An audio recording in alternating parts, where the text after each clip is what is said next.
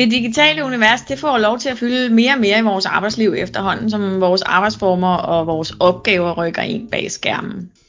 Og det er med til at udfordre både vores trivsel og vores samarbejde. Det lægger også op til, at vores læring og vores videnudvikling måske skal til at foregå mere på nogle nye måder. Personligt bruger jeg meget af min arbejdsdag på at finde ud af, hvordan kan vi trives på de her nye arbejdspladser. Og hvis det skal lykkes, så er vi også nødt til at tage nogle nye værktøjer i brug i vores arbejde med at holde øje med hinandens stressniveau og sikre, at alle kommer med på de her arbejdsformer på en sund og god måde. Men hvordan gør vi det, når vi ikke mødes på kontoret for at lære og samarbejde? Det er et af de spørgsmål, jeg spekulerer over, når jeg skal finde nogle nye veje til trivsel i det moderne arbejdsliv. Du lytter til podcasten HR Viden, og stemmen du hører tilhører som sædvanligt mig. Jeg hedder Bettina Prytz, og jeg har en tekniknørd i maven. Selvom jeg udtrykker mig mest gennem arbejdsmiljø- og organisationspsykologi-fagligheden, så kombinerer jeg ofte det med teknologien. For vi laver jo ikke ret meget på arbejde nu til dags, uden at der er en eller anden form for teknologi indover. Og i dag der skal vi kombinere det ved at tale e-learning og trivsel, som måske kan være to sider af samme sag. Til det formål der har jeg allieret mig med en, der ved præcis, hvordan man får e-learning til at fungere på den bedst mulige måde. Og han har så ovenikøbet brugt den viden til at skabe en ny platform, der forsøger at forebygge og håndtere stress. Så det er en hel masse ting på én gang, som vi skal se, om vi kan kombinere nu i en god podcast. Velkommen til, og velkommen til Henrik Mondrup. Du er forfatter til en bog, Achieving Change. Så har jeg kaldt dig CEO og founder af Orbis Cura. Velkommen til, Henrik. Er der noget, jeg har overset? Hvad skal vi mere hæfte på dig? Tak for det, Bettina. Jeg tror, det var en meget god opsummering omkring baggrunden for, at vi laver det, som vi gør i dag i Orbis Cura. Også i forhold til bogen Achieving Change, som handler meget omkring, hvordan man kan tage eksperters viden og komme igennem en e-learning metode, så man sikrer, at brugerne i den anden ende kan finde ud af at bruge den her viden i deres egen hverdag. Så vi skal opnå forandring gennem e-learning? Det, sådan kan vi godt sætte det op. Det er i hvert fald noget af det, som jeg personligt er meget passioneret omkring og har haft fokus på de seneste mange år. Det koncept, der hedder Transformativ læring. Og det er i høj grad i forhold til, hvordan mennesker de ikke bare får ny viden og lærer at gøre tingene på nye måder. Det er også i høj grad i forhold til, hvordan man kommer ind og ændrer vores meninger og holdninger og vaner til ting. Og derigennem får lyst til at gøre ting på nye måder. Okay, så vi skal ikke bare lære noget nyt. Altså vi skal ikke, du nøjes ikke med at hælde noget viden i hovedet på os.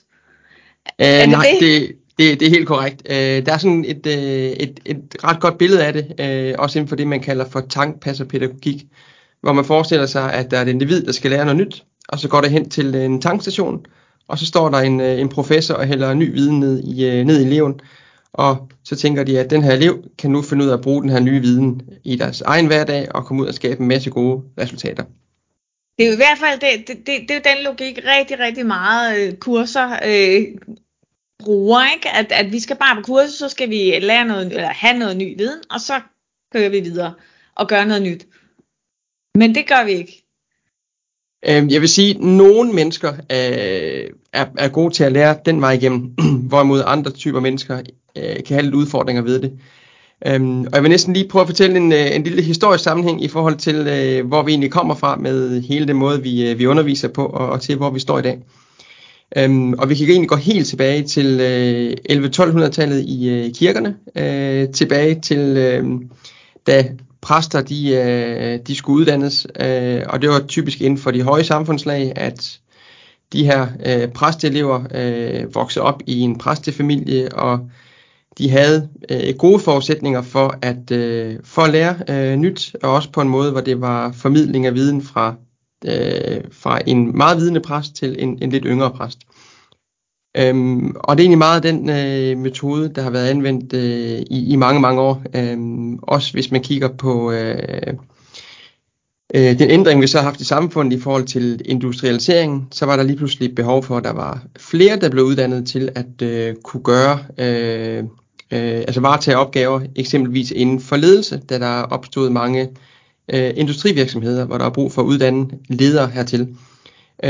Og de ledere, der typisk kom, også hvis du kigger på sådan noget som MBA-uddannelsen, som blev skabt på Harvard University tilbage i 1908, der var meget fokus på, at dem, man skulle uddanne til at lede de her industrivirksomheder, jamen det var nogen, der kom fra nogle rige familier, fra nogle gode familier, og hvor man havde gode forudsætninger for at tage imod ny viden.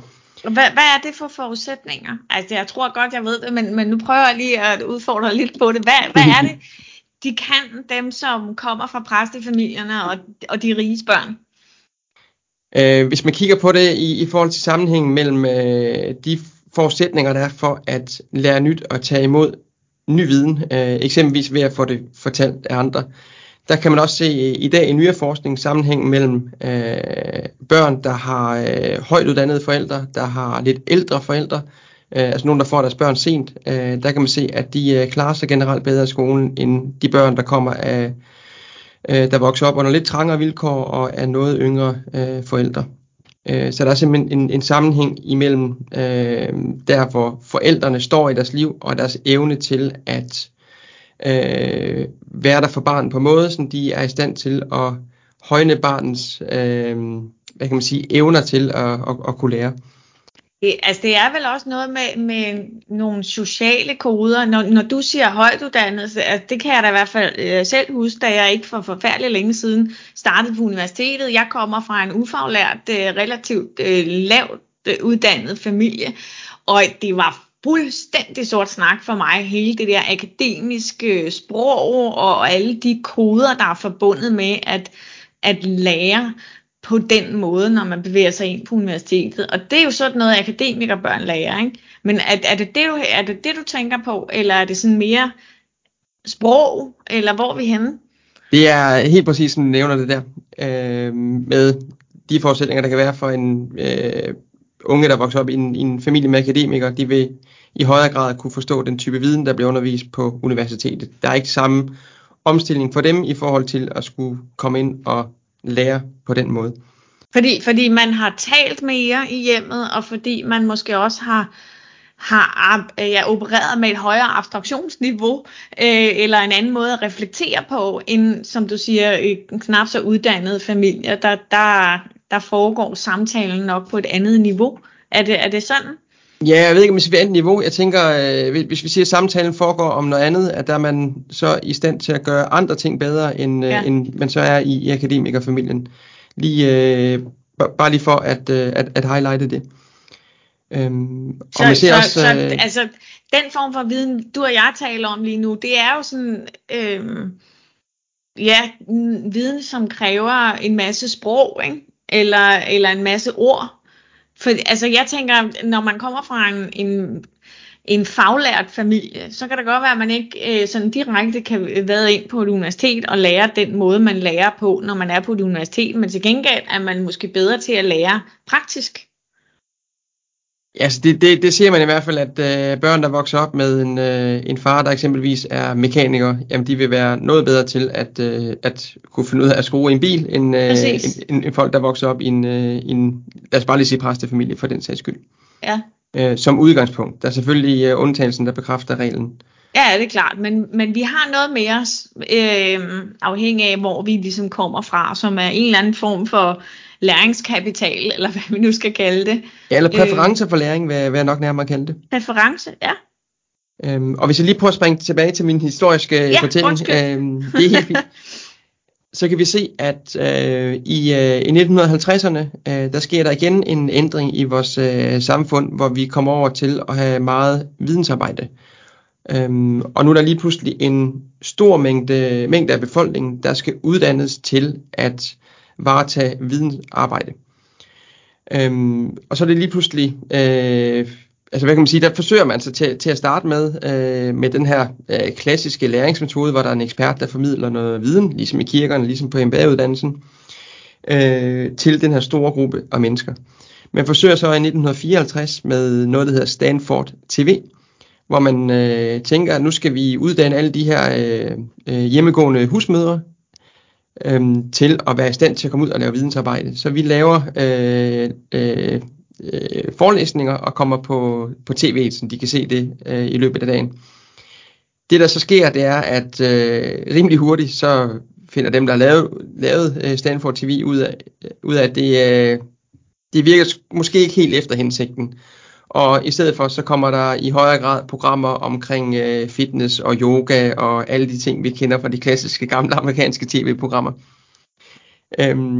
Det man så gør fra, det er også det amerikanske kontekst. Igen er vi på Stanford, på Harvard, hvor de udvikler det, der hedder problembaseret læring, og som er en anden måde at tilegne sig viden på, hvor man i stedet for at bare få en masse viden fra en underviser, så skal man i stedet have et problem, man skal arbejde ud fra og løse.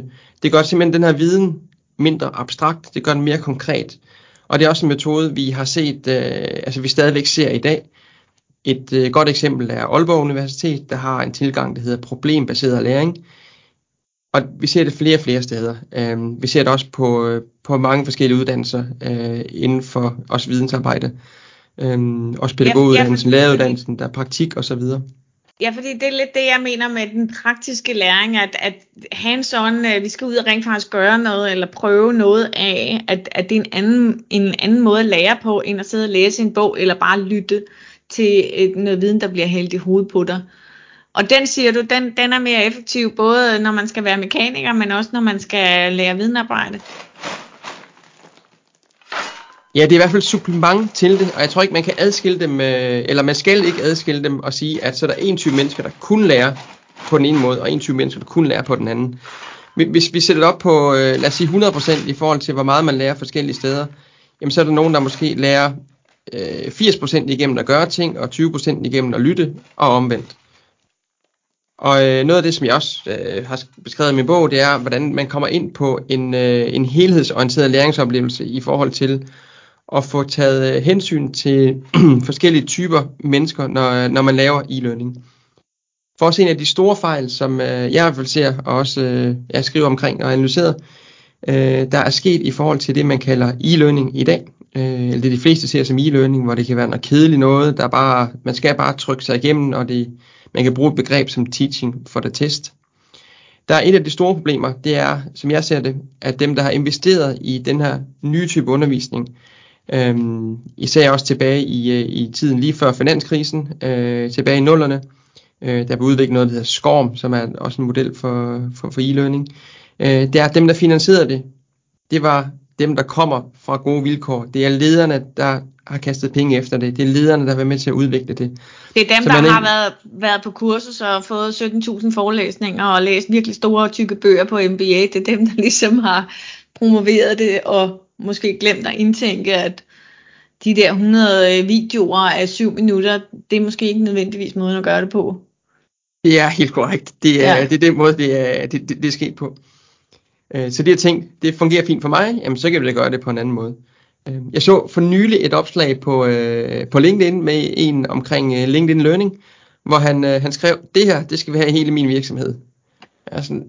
Det er nok en god idé lige at undersøge, hvad det er for en type virksomhed, og om det egentlig kan stå alene.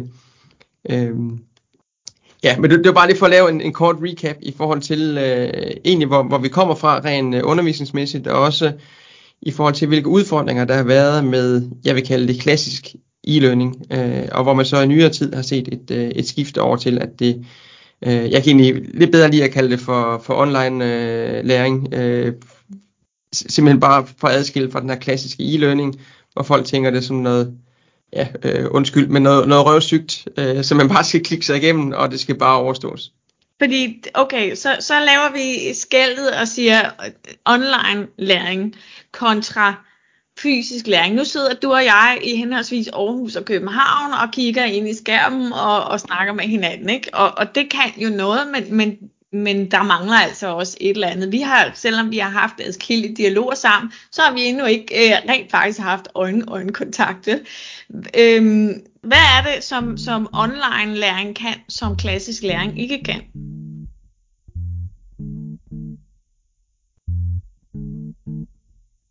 Ja, det er et rigtig godt spørgsmål, Bettina, i forhold til, hvad online læring kan, og hvad versus fysisk læring, hvad det kan, og egentlig, hvornår man bør vælge det ene frem for det andet.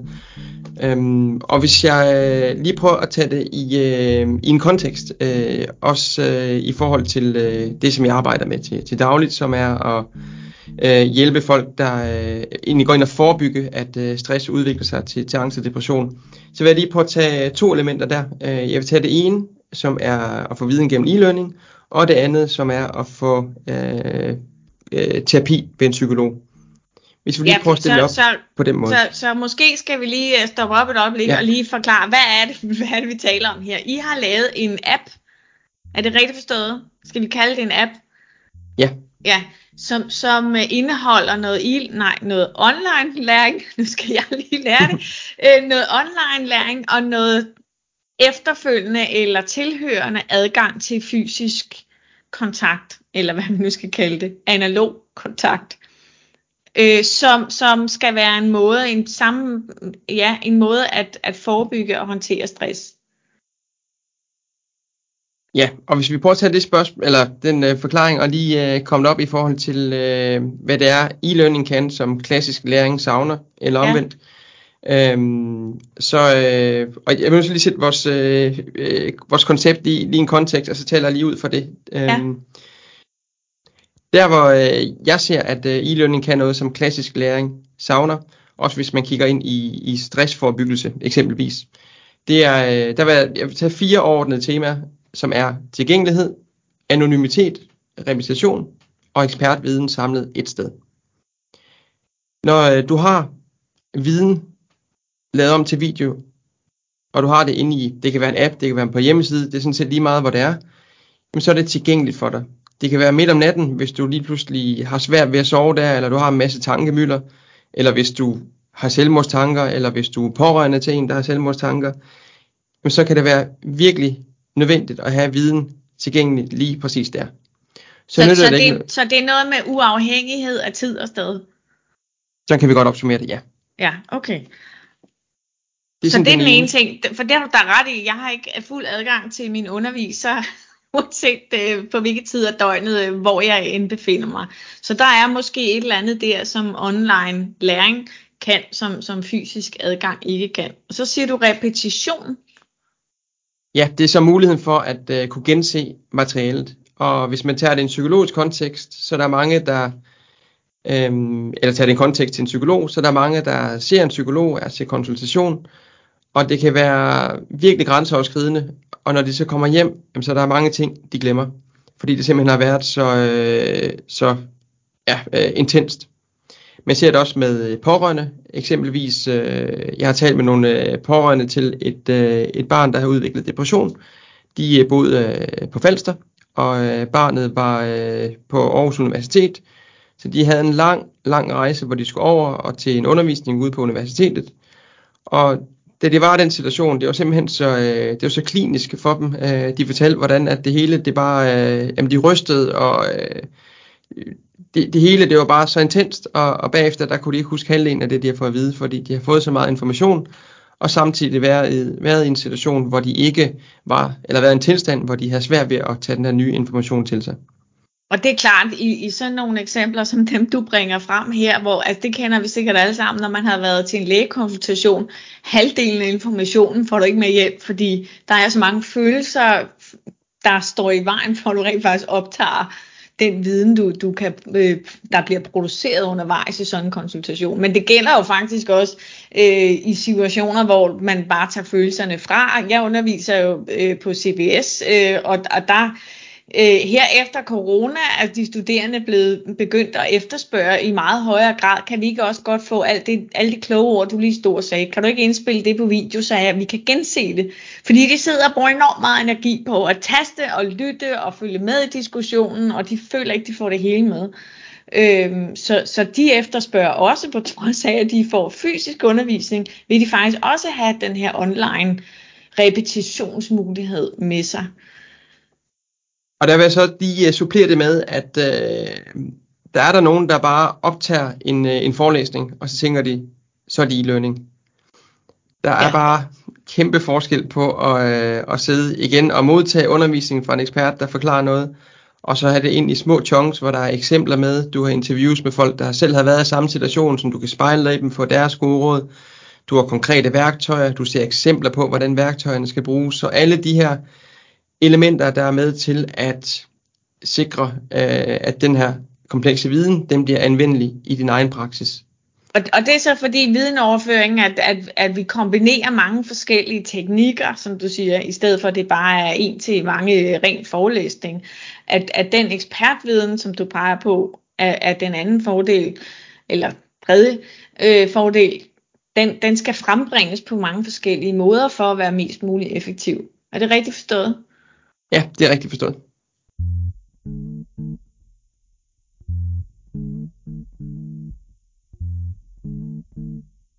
Så fangede jeg ikke, du sagde, at du havde 4 bullets, og jeg nåede simpelthen ikke at registrere meget apropos.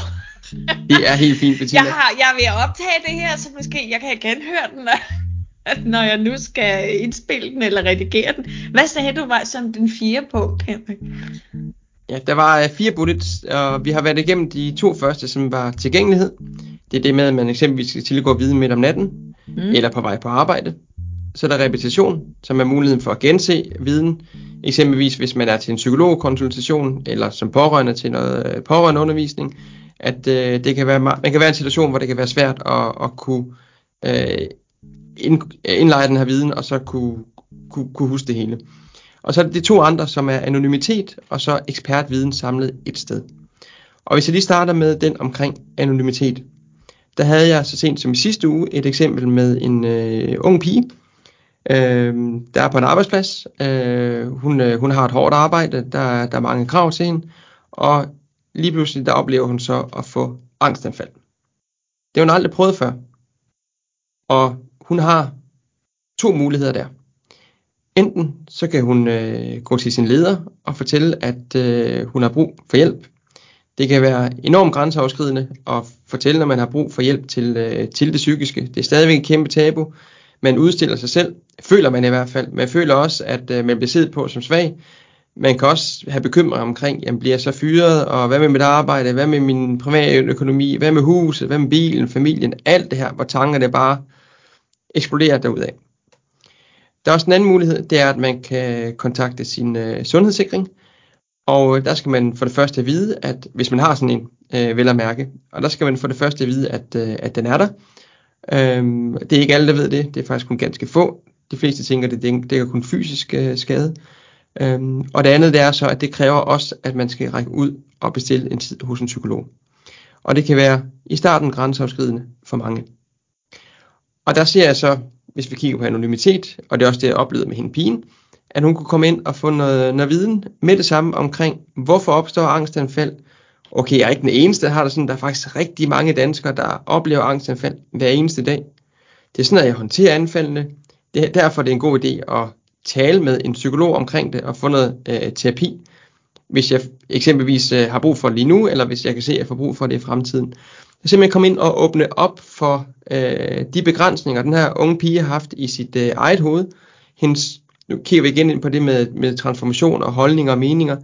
I forhold til, at hun har haft nogle holdninger til, at hvis jeg fortæller andre, at jeg oplever angstanfald, så vil det se mig som svag.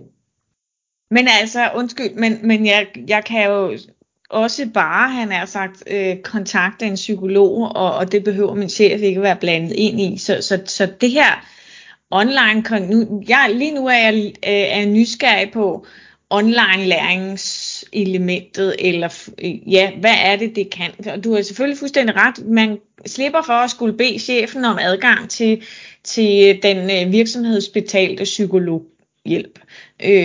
Og så der er noget anonymitetsfordele forbundet med, at vi er elektroniske, hvis vi ellers tror på, at vores data ikke bliver registreret, og nu skal jeg nok lade være med at gå ned af det kaninhul, ikke?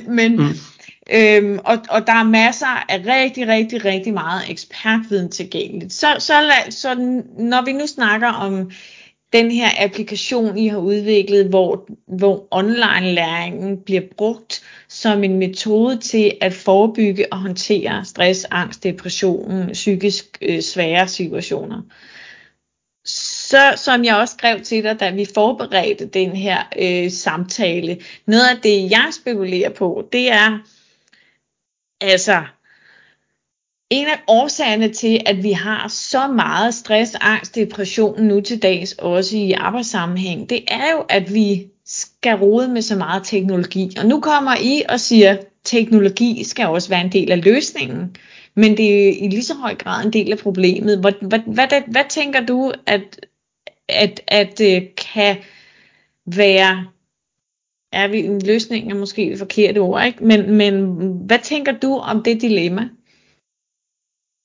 I forhold til det dilemma i forhold til, om teknologien stresser os, og om vi ikke bare bliver endnu mere stresset af mere teknologi, der tænker jeg, det er vigtigt lige, at vi deler teknologi op i hardware på den ene side, og software på den anden side. Lige for at forstå det som sådan. Okay. Fordi hardware i sig selv, vil jeg ikke mene, kan være stressende overhovedet, hvis der ligger et eller andet stykke chip ved siden af dig, eller en boks, der simpelthen ikke kan tænde, eller noget. Bare lige for at forstå princippet. Jo, altså hvis den ikke virker, så kan jeg da delen med godt blive stresset over. Yes, så det er jeg ikke helt sikker på, at jeg køber den præmis der. Men fair nok. Vi koncentrerer os om softwaren, for det ved der, hvor den pinger, og hvor jeg har en forventning, eller nogen har en forventning om, at jeg skal tjekke min telefon hele tiden. Og nu kommer den også, den der app, og siger, har du nu husket at, eller gå ind og skrive en dagbog om, hvordan du har det. Altså, som jeg ser det, så kan det på den ene side være en hjælp, men det kan da også øge kravene, eller være endnu en belastning. Der vil jeg så fra mit perspektiv sige, at det kommer ind på, hvilken type software det er, hvilke nogle apps det er, du har på din telefon, der gør, om det stresser dig eller ej at bruge telefonen. Og hvis vi lige kigger på stress, bare lige som definition, og ser det som noget, der hverken er nødvendigvis skidt eller godt for os, men mere en naturlig del af os, at alle har stresshormoner i kroppen, der bliver udløst, hvis vi eksempelvis skal imødegå en vigtig deadline eller til en jobsamtale. Så kan vi lige mærke, at pulsen stiger, så får vi lidt stresshormoner ud i kroppen, og så er vi ekstra fokuseret. Og så kigger på, at det er først, når vi har de her stresshormoner over længere tid, at vi får for mange stresshormoner i kroppen, at vi egentlig oplever det, som de fleste vil kalde at være stresset. Vi kan også kalde det høj stress. Det er der, hvor de fysiske symptomer begynder at komme på plads, eller begynder at komme frem med, at man får ondt i maven og søvnbesvær, og du kan også få en masse bekymringer. Det går også ud over dine tanker og koncentrationsevne. Og hvis vi så kobler det sammen med softwaren, der vil jeg så mene, at det er forskellige typer software, der kan være med til at fremme stresshormoner i kroppen. Ja.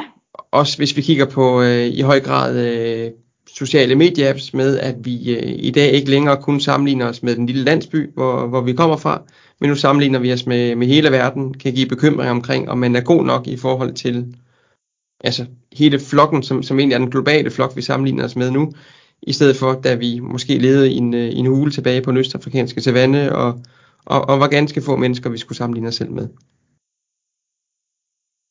Det er i hvert fald en af de årsager, der oftest peges på, når vi forsøger at forstå, hvorfor pokker der er så meget mental mistrivsel i de yngre generationer. Det har du fuldstændig ret i, at der bliver de sociale medier trukket ud som noget, vi har ikke helt har lært at håndtere på en mentalt sund måde endnu. Men der er jo meget mere i det end det, og lige nu kan jeg ikke huske, hvad nummer podcast det var, men jeg har jo lavet en podcast med Raluca Castana, som peger på det her TeknoStress begreb, og der handler det ikke kun om forskellige, eller hvilken type software, der er i spil. Men fred være med det. Lyt til podcast med Raluca, hvis du tænker teknostress. Det er også relevant. Det tænker jeg i hvert fald som en del af udfordringen ved at levere en teknologisk løsning på noget, som også fødes af teknologien. Men jeg tror også, det kan være en del af måden, vi kan arbejde eller styrke vores trivsel på, hvis vi lærer at bruge tingene rigtigt, ikke? Jeg vil lige supplere det, Bettina, i forhold til, hvis du eksempelvis har et barn, der oplever angstanfald. Det kan stresse dig helt vildt meget. Hvis du så har et værktøj direkte på telefonen, på din software til at hjælpe dig med at håndtere det angstanfald, så vil jeg mene og påstå, at det egentlig vil være med til at reducere den samlede mængde stresshormoner, du får i kroppen, fordi du får stoppet det her angstanfald med det samme. Så tilgængeligheden kan være en kæmpe fordel, ligesom det kan være belastende. Ja. Men, ja. Så den her tilgængelighed af viden kan være en af fordelene ved at bruge noget teknologi til at understøtte vores trivsel. Ja, og vi kommer selvfølgelig ikke udenom, hvis du nu bruger begrebet teknostress, at der er... altså i en ønskeverden, så er der ingen, der vil have brug for vores software. Det kan lige så godt være ærligt at sige. Ønskeverden, så er der ingen, der har brug for det, og så vil det alt være fryd og gammel. Og så vil det heller ikke være begrebet omkring teknostress. Samtidig så er det en udfordring i forhold til, at vi har teknologi, vi har vores smartphones, hvor der er en masse forskellige software på, og også noget, der kan være, der kan være stressfremmende. Også når vi tager den frem. Hvis man bare havde en app, og det har man jo ikke, så har det ikke været så stor en udfordring. Men vi ved jo, når vi tager appen frem, så kan det være, at man lige skulle tjekke sin e-mail, man skal lige tjekke sin Facebook, sin LinkedIn, sin Instagram, sin TikTok, hvad end man har af apps på den. At der kan det selvfølgelig, hvis man har en app som vores på telefonen også, der kan man jo lynhurtigt komme til at skifte over på de andre apps, når man har den foran sig.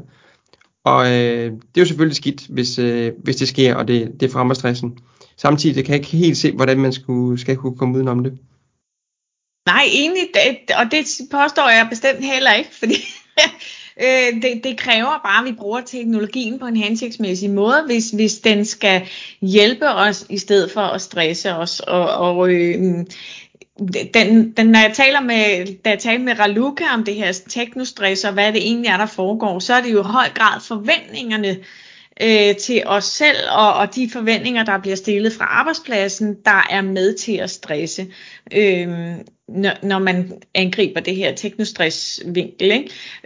Og så er jeg jo igen nysgerrig på, nu er det jo så arbejdspladser, I primært henvender jer til med den her app, for at se, om I kan være med til at forebygge stress og mistrivsel på arbejdspladsen, så vidt jeg har forstået, ikke? Ja, det er korrekt. Der hjælper vi virksomhedslederne med at kunne følge med i deres medarbejderes, at de giver medarbejderne mulighed for at kunne monitorere deres eget stressniveau. Så det er ikke noget, lederne får indblik i, det er anonymiseret.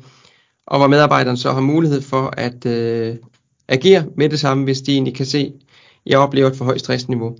En af grundene til, at det er vigtigt med en måling i det her tilfælde, det er, at stress er noget, der udvikler sig over tid, eller høj stress udvikler sig over en længere periode. Og vores sind, eller vores tanker er simpelthen så gode til at fortælle kroppen, at det er normalt. Det er normalt, at jeg lige skal nå en deadline mere. Det er normalt, at jeg sover lidt dårligt om natten. Det er normalt, at jeg begynder at have lidt sure opstød. Og til sidst, så knækker vi sammen. Samtlige stressramte, eller tidligere stressramte, jeg har talt med, jamen de har ikke set deres egne signaler, før det er for sent. Det er de lært af, nu er de i stand til at spotte dem. Og det er så deres erfaringer, vi hjælper til at forebygge folk, der er på vej dertil. Med at få indblik i sit stressniveau, så man kan gøre noget ved det. Så når man nu skal bruge teknologien til at sikre sin trivsel eller opdage, for du har fuldstændig ret, det er også de erfaringer, vi ser både i forskning og som jeg selv har mødt derude rigtig mange gange, at det er den sidste, der opdager, at stressen er nået for langt. Det er den stressede selv, fordi vi har 1000 undskyldninger og forklaringer, som ligesom vi lægger foran, før vi når til erkendelsen af, okay, nu er den altså helt gal, ikke? Så det vi kan bruge teknologien til i den her sammenhæng, sådan som jeg hører det er at måske hurtigere nå frem til den her erkendelse, ved at monitorere os selv på, eller hvad? Ja, det er helt korrekt. At der er behov for, at vi egentlig får indblik i vores eget stressniveau, for at egentlig kunne overbevise, eller vi kan se, at vores hjerne egentlig prøver at snyde os, og blive opmærksom på det. Og også få indblik i, hvad er det egentlig, der sker i min krop, rent biologisk. Hvad er det, der foregår derinde? Hvordan er det, det påvirker mit sind? Hvorfor er det mit hoved? Prøv at fortælle mig, at alt er okay, når det ikke er. Og hvad kan jeg så gøre ved det? Hvis jeg nu skal holde fast i min præmis omkring, at teknologi, man skal bruge den på en særlig måde for at sikre, at den rent faktisk medvirker til at skabe mere trivsel frem for mindre trivsel. Kan vi så komme med nogle tips her til sidst, til hvordan sikrer vi, at det rent faktisk er den vej, vi bærer medarbejderne, når vi nu præsenterer dem for endnu en app til at monitorere og overvåge dem selv? Bettina, jeg vil meget gerne lige svare på spørgsmålet lige om 2 sekunder, hvis jeg lige må gå tilbage til det omkring selverkendelse, at det er en vigtig forudsætning for, at man rent faktisk gør noget for at reducere sit stressniveau. Og der er mange, der når frem til den her selverkendelse for sent, netop fordi vores hoved fortæller os, at ja, men alt er okay, det er normalt at have de her sure opstød og have de her søvnproblemer. Der oplever vi med interviews med tidligere stressramte, der fortæller, hvad de vil have ønsket, at andre havde fortalt dem, dengang de var i den her begyndende selverkendelse, hvad de skulle have vide dengang. Hvad var det folk, de skulle have råbt ind i øret af mig, før de havde gjort noget ved det? Og det er blandt andet i forhold til, hvad der sker inde i kroppen, og hvordan vores, rent biologisk, og hvordan vores sind prøver at overse de her signaler. Det er også i forhold til at vide, at det er fuldstændig normalt, at man har det sådan her, og der er man på, hvis vi tager det som en rejse fra helt frisk til sygemeldt, jamen så går ind og siger, du er faktisk på den her rejse nu, du er på punkt B, og hvis du kigger lidt tilbage, så kan du egentlig se, at du var på punkt A for et par uger siden, så du er egentlig på vej hen mod noget, der ikke er så godt for dig. Og den måde igennem være med til at fremskynde selverkendelsen, som den kommer tidligere, end den ellers ville have gjort. Giver det mening? Jeg håber, du har ret.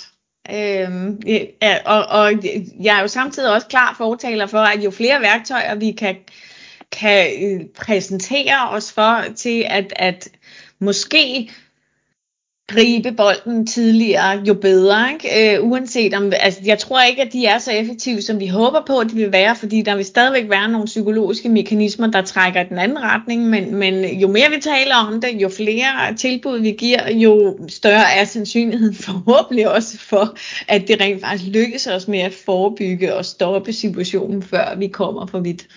Enig? Så nu har vi snakket om teknologi som en læringsmetode. Vi har snakket om, at der er forskel på læring eller e-learning og online læring. Og vi har snakket om, hvordan vi bruger den her teknologi til at forebygge og håndtere stress. Så samtidig stiller jeg også spørgsmålstegn ved, om teknologien ikke bare er med til at skabe mere stress. Hvis vi nu skal undgå, at den bliver det.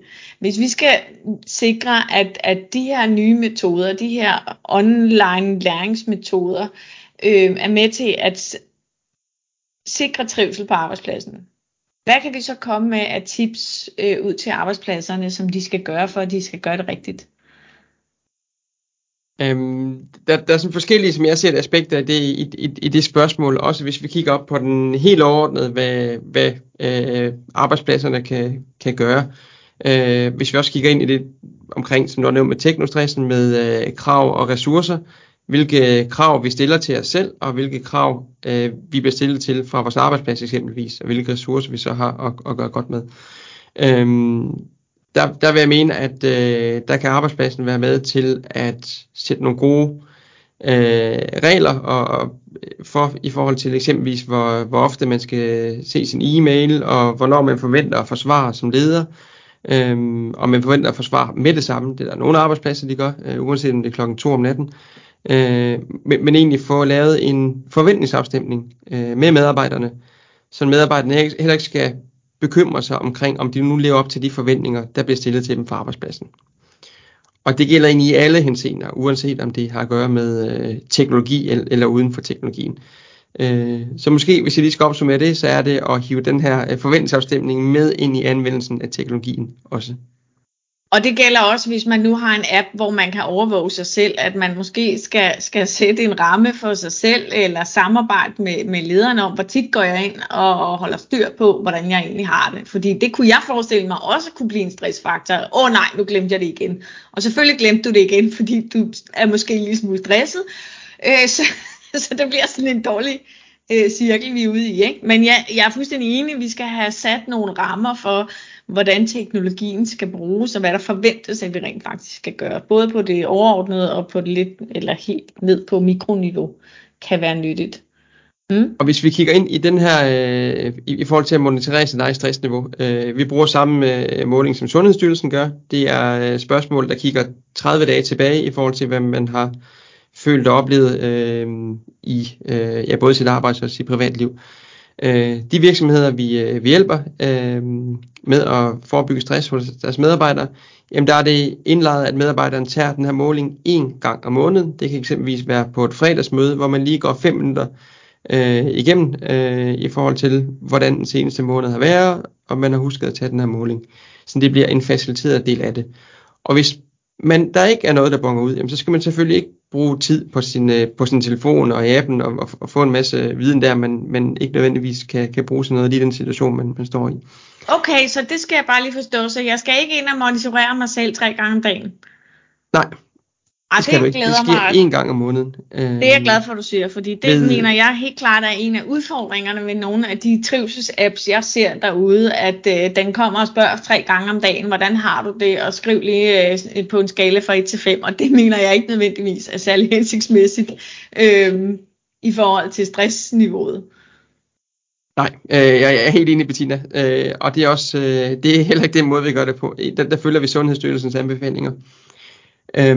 Og så i forhold til, hvis vi også kigger på motivation bag det, fordi nogle gange så kan vi gøre nogle ting, som vi ikke er motiveret for, som stresser os, og andre mennesker gør de samme ting og er vildt motiveret for det, og så får de egentlig glædeshormoner ud i kroppen i stedet for, fordi de eksempelvis oplever en følelse af stolthed. Vi skal bruge teknologien som på den måde, der motiverer os. Er det, der er budskabet? Det er også en meget vigtig budskab, ja. Okay, ja, fordi så kort opsummering, vi skal have sat nogle regler og nogle forventninger til hinanden omkring, hvordan skal vi bruge de her teknologier, for at de ikke skal stresse os mere, eller højst nødvendigt. Vi skal måske også skabe nogle teknologiforventninger, der er realistiske. Altså det skal ikke være 3 gange om dagen, du skal gå ind og overvåge dig selv. Det skal måske være en gang om måneden. Lige præcis i den her Orbis Cura eksempel, men det gælder jo det hele taget også. Hvor tit skal jeg gå ind og tjekke mine mails? Hvad med den der kalender? Hvor opdateret skal den være? Altså der er mange teknologier, der stiller nogle voldsomme krav til os på nuværende tidspunkt, ikke? Som måske kan tilpasses til at skabe lidt mere trivsel, hvis vi tænker os lidt om, hvordan det rent faktisk. Og så siger du til sidst her, brug teknologien på en måde, du oplever som motiverende. Ja, og i hvert fald, jeg vil også sige, for rammesat og italesat, fra enten os til medarbejderne, eller fra lederen til medarbejderne, eller uanset hvem det er, fra virksomhed til medarbejder, finde den indre motivation i medarbejderne, få det kommunikeret på den måde i forhold til medarbejderne, egentlig kan se mening i at bruge et givet værktøj. Og der er vi også inde på, i forhold til det, hvis vi kigger på hele det læringsmæssige, i forhold til, hvis vi kigger til dels på den her transformative læring, i forhold til at ændre sin mening og holdninger og vaner, en måde at få fremmet den på, det er gennem refleksion. Og også det, man kalder for kritisk refleksion, hvor man kommer ind og får reflekteret omkring de præmisser, man har enten over for sig selv eller sin omverden. Det kan blive en dybere læringsteoretisk nørdet diskussion i forhold til også identitet og så videre. Men hvis vi bare lige holder den på det overordnede punkt, så det med at komme ind og få reflekteret over anvendelsesmulighederne af den her nye teknologi eller viden, og nå frem til, hvorfor man enten ikke skal prioritere tid på det, eller hvorfor man skal prioritere tid på det. Når man når frem til en erkendelse, kommer frem til en refleksion, der sætter en i den kasse, der hedder, det her, det giver mening for mig, fordi X, Y og Z, men så er man nået virkelig langt, og så det er ikke nødvendigvis med til at stresse, men i højere grad med til at sikre, jeg vil nærmest sige glæde i stedet for, fordi man kan se, det her, det får jeg virkelig noget ud af, både over for mig selv og over for mine kollegaer. Henrik Mondrup, der lykkedes du simpelthen med lige at få trukket os tilbage til der, hvor vi startede i forhold til online læringsperspektivet, og det der egentlig var mit primære spørgsmål, hvordan vi kan få den her teknologi til at understøtte vores trivsel. Så tusind tak for det, og jeg vil skynde mig at lukke samtalen her, fordi ellers så kan vi jo køre videre i mange forskellige spor. Det skal vi ikke. Vi skal stoppe den her, og så vil jeg sige tusind tak, fordi du tog dig tid til at snakke med mig omkring, hvad er det egentlig, vi kan bruge det her e-learning, som skal være online læring til, for at det bliver en endnu bedre arbejdsdag, vi kan gå i mål med. Tak.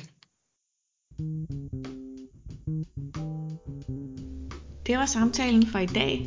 Og jeg håber også, du kan se en eller anden form for mening i, at man kan bruge online læringsværktøjer som en metode til at overvåge, hvordan vi har det, og til at hjælpe os med hurtigt at lære nogle nye handlemuligheder, som kan forebygge, at vi kommer ud i for høj stress.